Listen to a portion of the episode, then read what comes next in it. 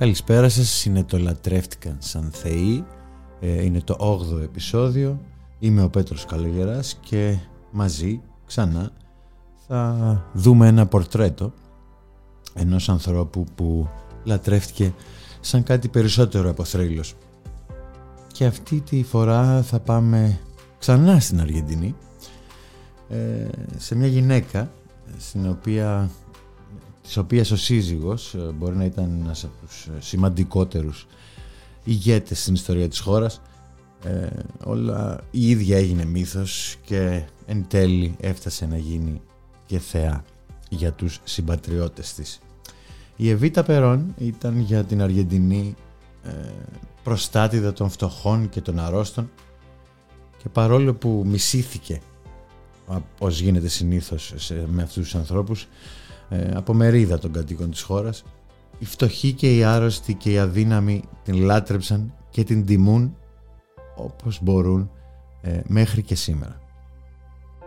Ε, η ζωή της δεν ήταν απλή, πέρασε από χίλια κύματα, δεν ήταν εύκολη βασικά. Ε, γεννήθηκε φτωχή, εκτός γάμου, ο πατέρας ήταν πλούσιος γεωκτήμονας, η μητέρα της ήταν φτωχή, δεν την αναγνώρισε. Και αργότερα σε μικρή ηλικία έφυγε για το Buenos Aires όπου ήθελε να γίνει ηθοποιός. Κατάφερε να γίνει ηθοποιός του ραδιοφώνου αλλά το πέρασμά της στο σινεμά δεν ήταν τόσο επιτυχημένο. Μέχρι που έφτασε 24 ετών και γνώρισε τον τότε χείρο Υπουργό Εργασίας Χουάν Περόν ο οποίος είχε τα διπλάσια χρόνια της. Λίγο αργότερα, πολύ λίγο αργότερα, ε, αφού η σχέση τους ξεκίνησε αμέσως, ε, έγινε η πρώτη κυρία της χώρας, ε, κάνοντας μεγάλο έργο για τους φτωχούς, τους δεσκαμισάδος όπως τους έλεγαν, δηλαδή τους ανθρώπους που δεν είχαν πουκάμισο. Ο κόσμος την λάτρεψε και αυτό φάνηκε και όσο ζούσε και μετά θάνατον. Γιατί ο θάνατός της ήρθε πολύ νωρίς, η ζωή της τερματίστηκε στα 33 χρόνια, τα χρόνια του Χριστού, όπως ισχυρίστηκαν πολύ αργότερα, μάλλον λίγο πριν πεθάνει και μετά το θάνατό της η πιστή της. Ο καρκίνος μπορεί να κέρδισε το σώμα της, αλλά το πνεύμα της υπάρχει και ζει μέχρι σήμερα στην Αργεντινή, κάτι στο οποίο βοήθησε και αργότερα, όντως αργότερα, ένα musical που γράφτηκε φέροντας το όνομά της.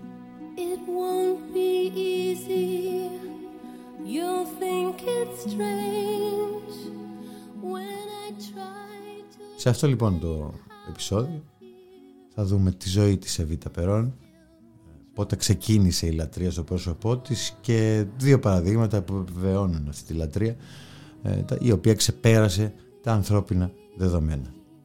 Το μόνο σίγουρο είναι ότι μιλάμε για μια γυναίκα που έκανε έργο για τη χώρα, ε, λατρεύτηκε και μισήθηκε, γιατί όπως φαίνεται και έχουμε καταλάβει από αυτά τα podcast, τα συναισθήματα των Αργεντίνων μόνο στα άκρα μπορούν να είναι ζωντανά.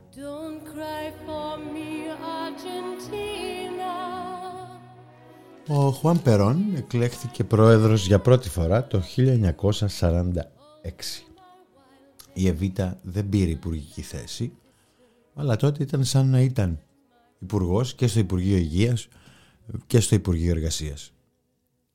Λόγω του ότι είχε ταπεινή καταγωγή, ε, οι αριστοκράτησες δεν την δέχτηκαν στα φιλανθρωπικά τους ιδρύματα, οπότε εκείνη έφτιαξε ένα δικό της, παίρνοντας και κρατική επιχορήγηση και ε, αποφάσισε με αυτά τα λεφτά να χτίσει νοσοκομεία, σχολεία, ορφανοτροφία, ε, ανοίγοντας και θέσεις εργασίας για τον λαό. Τότε ήταν που ξεκίνησε η λατρεία του κόσμου προς το πρόσωπό της, καθώς τα φτωχά στρώματα κυρίως πίστεψαν ότι έχουν ένα δικό τους άνθρωπο στην κυβέρνηση, ο οποίος επιτέλους τους φροντίζει. Το 1949 μάλιστα κατάφερε να περάσει και νομοσχέδιο για την ψήφο των γυναικών, πράγμα που έδωσε στον Περόν και δεύτερη θητεία, αφού όπως λένε στην Αργεντινή τότε και τώρα, οι γυναίκες της Εβίτα έδωσαν ξανά την προεδρία στο σύζυγό της. Τότε ο λαός μαζεύτηκε έξω από τη Βουλή, πολλές χιλιάδες κόσμου, ε, θέλοντας να ακούσει από τα ίδια της τα χείλη ε, ότι μία φήμη η οποία είχε κυκλοφορήσει Εβραίος ε, που την ήθελε να βάζει υποψηφιότητα για την πρόεδρος ε, ότι είναι αληθινή. Ε, η Εβίτα δίστασε εκείνη τη στιγμή και ο λαός κάτω άρχισε να μην θέλει απλά να ακούσει την επιβεβαίωση αλλά απέτησε την υποψηφιότητα της αντιπροεδρίας για την Εβίτα.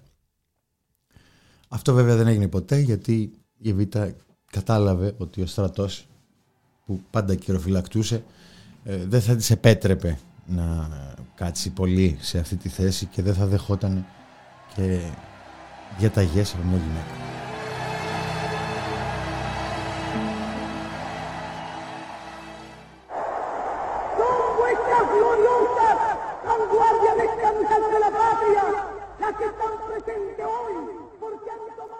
Το 1950 διαγνώστηκε με καρκίνο και ήταν η πρώτη που έκανε χημειοθεραπεία στη χώρα που βέβαια όμως δεν την βοήθησε δυστυχώς ε, και σε κάποια στιγμή έφτασε να ζυγίζει 36 κιλά.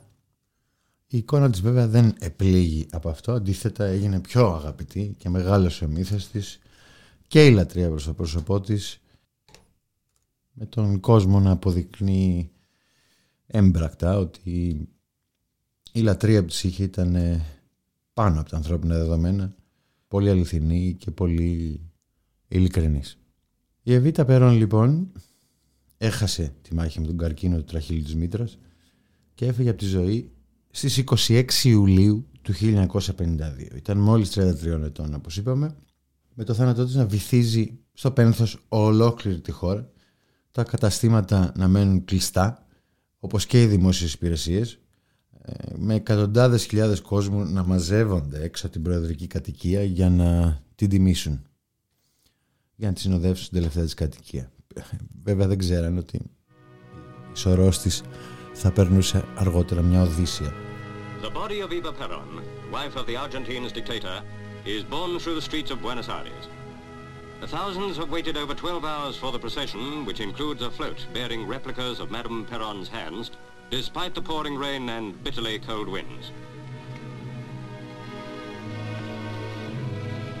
Columns of workers draw the catafalque to the headquarters of the General Labour Confederation. Here, in a special chapel, Eva Peron's body will rest until a huge mausoleum is built to her memory by public subscription. Τελικά η Σωρός εκείνη τη μέρα βγήκε με σκοπό να μεταφερθεί ε, στο κτίριο του Υπουργείου Εργασίας με τον κόσμο να είναι, να είναι τόσος που ο συνοστισμός που προκλήθηκε δημιούργησε προβλήματα. Ε, πολλοί από τους παρευρισκόμενους θέλησαν με κάποιο τρόπο να ακουμπήσουν το φέρετρο της Εβίτα. Ε, και ήταν τόση μεγάλη η θέλησή τους που οκτώ άνθρωποι εκείνη τη μέρα έχασαν τη ζωή τους στην προσπάθειά τους να το κάνουν. Ο Χουάν Περόν έδωσε εντολή να ταρχευτεί το σώμα της για να παραμείνει ατόφια, ατόφιο ε, σαν την ιδέα στην οποία είχε μετατραπεί η ίδια. Ε, ωστόσο, όλο αυτό δεν κατάφερε να τον κρατήσει στην εξουσία ε, γιατί το 1955 ο στρατός κατέλαβε βία την εξουσία και γνωρίζοντας τη μεγάλη επιρροή που είχε η Εβίτα στον κόσμο προσπάθησε να κρύψει τη σωρό της και πέρασε στρατιωτικό νόμο ο οποίος απαγόρευε στον κόσμο να αναφέρει το όνομά της. Αλλά αφού η Χούντα που δημιουργήθηκε κατάλαβε ότι δεν μπορεί να βγάλει την Εβίτα Περόν από το μυαλό του κόσμου, ε, αποφάσισε να κάνει κάτι άλλο. Και έτσι πήρε τη σωρό της και την έστειλε στην Ιταλία. Η σωρό της λοιπόν μεταφέρθηκε στην Ευρώπη, που παρέμεινε για 16 χρόνια. Αλλά η Εβίτα Περόν ήταν πάρα πολύ σημαντική για τον Αργεντίνικο λαό. Και η επιρροή της δεν ε, μειώθηκε όλο και μεγάλωνε. Η πίεση λοιπόν ήταν τόσο, μεγάλη, τόσο μεγάλη όλα αυτά τα χρόνια που παρέμεινε εκεί η σωρός της ε, που η στρατιωτική κυβέρνηση αναγκάστηκε να υποχωρήσει. Το 1971 λοιπόν η σωρός της επεστράφει στον Χουάν Περόν ο οποίος τότε βρισκόταν εξόριστος στη Μαδρίτη. Μετά από δύο χρόνια επανήλθε στην εξουσία για πολύ λίγο χρονικό διάστημα πριν το θάνατό του και μετέφερε τη σωρό της Εβίτα ε, πίσω στη χώρα της ε, όπου τελικά θαύτηκε ε, δίπλα του στο Προεδρικό Μέγαρο όταν και ο ίδιος έφυγε από τη ζωή σε ηλικία 78 ετών. Και παρόλο που ο πλούσιος γεωκτήμονας πατέρας της δεν την είχε αναγνωρίσει ποτέ τελικά η σωρός της μεταφέρθηκε επιτέλους στην τελευταία της τοποθεσία στο οικογενειακό στον οικογενειακό τάφο τον ε, Ντουάρτε όπου μέχρι σήμερα χιλιάδες άνθρωποι ε, τον επισκέπτονται για να δείξουν την αγάπη τους προς το πρόσωπό της. Ε, μια επίσκεψη που πολλές φορές παίρνει έναν χαρακτήρα θείας λατρείας. Άλλωστε λίγο πριν φύγει από τη ζωή αλλά και μετά το θάνατό της αρκετά χιλιάδες χιλιόμετρα μακριά από εκεί ε, το Βατικανό ήρθε σε μια θέση να διαχειριστεί μια ασυνήθιστη κατάσταση.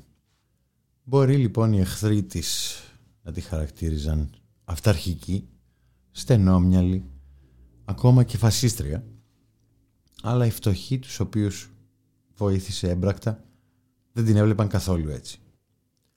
Εκτός από τα νοσοκομεία, τα σχολεία, τα ορφανοτροφία και όλες τις υπόλοιπες δομές που έχτισε η Εβίτα Περών σε πολλές περιπτώσεις χάρισε στους φτωχούς από δωρεάν δόντια μέχρι και σπίτια. Παρόλο λοιπόν που η φήμη που τη συνόδευε αρχικά την περιέγραφε σαν μια ηθοποιό λίγο χαλαρών ηθών αυτή έσβησε πάρα πολύ γρήγορα μέσα από τις πράξεις της και αυτά που τελικά έκανε για τους ε, Την έβλεπαν λοιπόν αυτή σαν μία από αυτούς που όταν κατάφερε να ξεφύγει από τη φτώχεια της θέλησε να δώσει πίσω ό,τι μπορούσε στους ε, δικούς της ανθρώπους. Το ποιος από τους δύο έχει δίκιο οι εχθροί της δηλαδή, οι, αυτοί που τη λάτρευαν, οι λάτρες της, ε, θα το αφήσουμε στην κρίση του καθένα. Τα γεγονότα είναι γεγονότα. Και τα γεγονότα λένε ότι είτε επειδή εκείνη το πίστευε, είτε επειδή πίστευε ότι αυτό θα έκανε καλό στην εικόνα της, σε όλη της ζωή, αν και εντελώς αντισυμβατική, υποστήριξε στεναρά τον καθολικισμό, ο οποίος είναι, όπως ξέρουμε, πολύ βαθιά εμποτισμένος στην αργεντινική κουλτούρα. Και μάλλον ήξερε ακριβώς τι έκανε αφού δημοσίως δεν άσκησε ποτέ κριτική στους ιερείς, αλλά σε ιδιωτικό επίπεδο, όπως έχει αναφερθεί, τους ασκούσε δρυμία κριτική, κυρίως για τη σχέση τους με την ελίτ της χώρας, αλλά και για την αδιαφορία που επεδείκνυαν ε, προς τους φτωχούς. Από τη στιγμή λοιπόν που μαθεύτηκε ότι η Εβίτα είναι άρρωστη και πάσχει από καρκίνο, αλλά και μετά το θάνατό της, η επίσημη καθολική εκκλησία έλαβε περισσότερα από 40.000 γράμματα τα οποία ζητούσαν την αγιοποίησή της. Τα επιχειρήματά τους ήταν πως την είχαν δει να φυλάει τους λεπρούς, εκείνους που έπασχαν από φυματίωση ή καρκίνο, ενώ κάποιοι που έστειλαν αυτές τις επιστολές έγραφαν ότι πέθανε στα 33 της χρόνια, τα χρόνια του Χριστού. Όλος λοιπόν αυτός ο κόσμος πίστευε ότι η Εβίτα Περών είχε κάτι το θείο, ότι είχε έρθει στη γη σαν Μεσσίας για να βοηθήσει τους φτωχούς και τους αδικημένους. Γι' αυτό και πρότειναν να γίνει τουλάχιστον ε, σαν τα Εβίτα. Και ακόμα και αν αυτό δεν έγινε ποτέ επίσημα, ο συγγραφέας του ομώνυμου βιβλίου Σάντα Εβίτα, ο Τόμας Ελόι Μαρτίνεζ, αναφέρει σχετικά ότι επισκέφθηκα πολλά φτωχικά σπίτια στις επαρχίες της χώρας μου και είδα μικρούς βωμούς της Εβίτα Περών με λουλούδια και κεριά και ανθρώπους να προσεύχονται σε αυτήν. Πιστεύουν ότι η Εβίτα είναι Αγία, πολύ ειλικρινά. Πολλοί άνθρωποι δηλαδή πιστεύουν ότι η Εβίτα είναι ένα μέσο για τη σωτηρία τους. Ο μύθος λοιπόν της Εβίτα Περών φτιάχτηκε για τους συμπατριώτες της μέσα από το έργο της και μέσα από τον πρόωρο θάνατό της. Ωστόσο, έμελε να μεγαλώσει κι άλλο 26 χρόνια μετά τον θάνατό της και γι' αυτό φρόντισε ένα musical. Το 1978 ο Άντριου Λόιντ Βέμπερ συνέθεσε το musical Evita που ήταν αφιερωμένο σε αυτήν.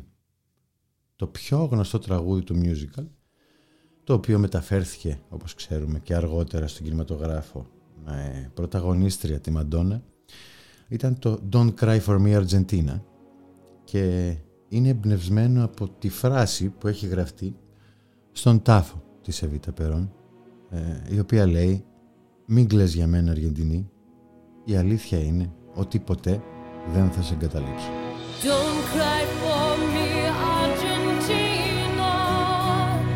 The truth is I never left you all through my wild days, my mad existence. Έτσι εκτός από τη λατρεία που τους είχαν οι συμπατριώτες της, η Εβίτα μέσω του musical αυτού που έχει παιχτεί σε όλο τον κόσμο μετατράπηκε και σε ένα είδωλο της δυτικής pop κουλτούρας. Ο μύθος της μεγάλωσε κι άλλο και το όνομά της έγινε γνωστό σε όλο τον κόσμο. Αλλά δεν ήταν αυτό που την έκανε να λατρεύεται σαν θεά. Ο μεγαλύτερος φόβος της, όπως ε, είχε πει η ίδια, ήταν να μην ξεχαστεί. Και αυτό όντως δεν έγινε ποτέ. Ακόμα και σήμερα η Εβίτα Περών λατρεύεται σαν κάτι περισσότερο από θρύλος, με το όνομά της να συμβολίζει τον φεμινισμό, την ισότητα και την φιλανθρωπία.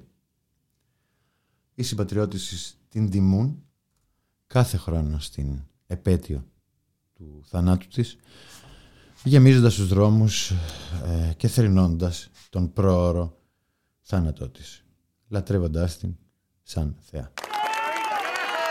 She's the most famous woman in Argentina, Eva Perón, or Evita, as people call her. And on Tuesday, thousands took to the streets to pay tribute on the 70th anniversary of her death. Liliana Fernandez says Evita should never be forgotten. She was a great woman, someone who fought for the poor, who challenged the powerful. That's why I'm here today, because I want to remember her.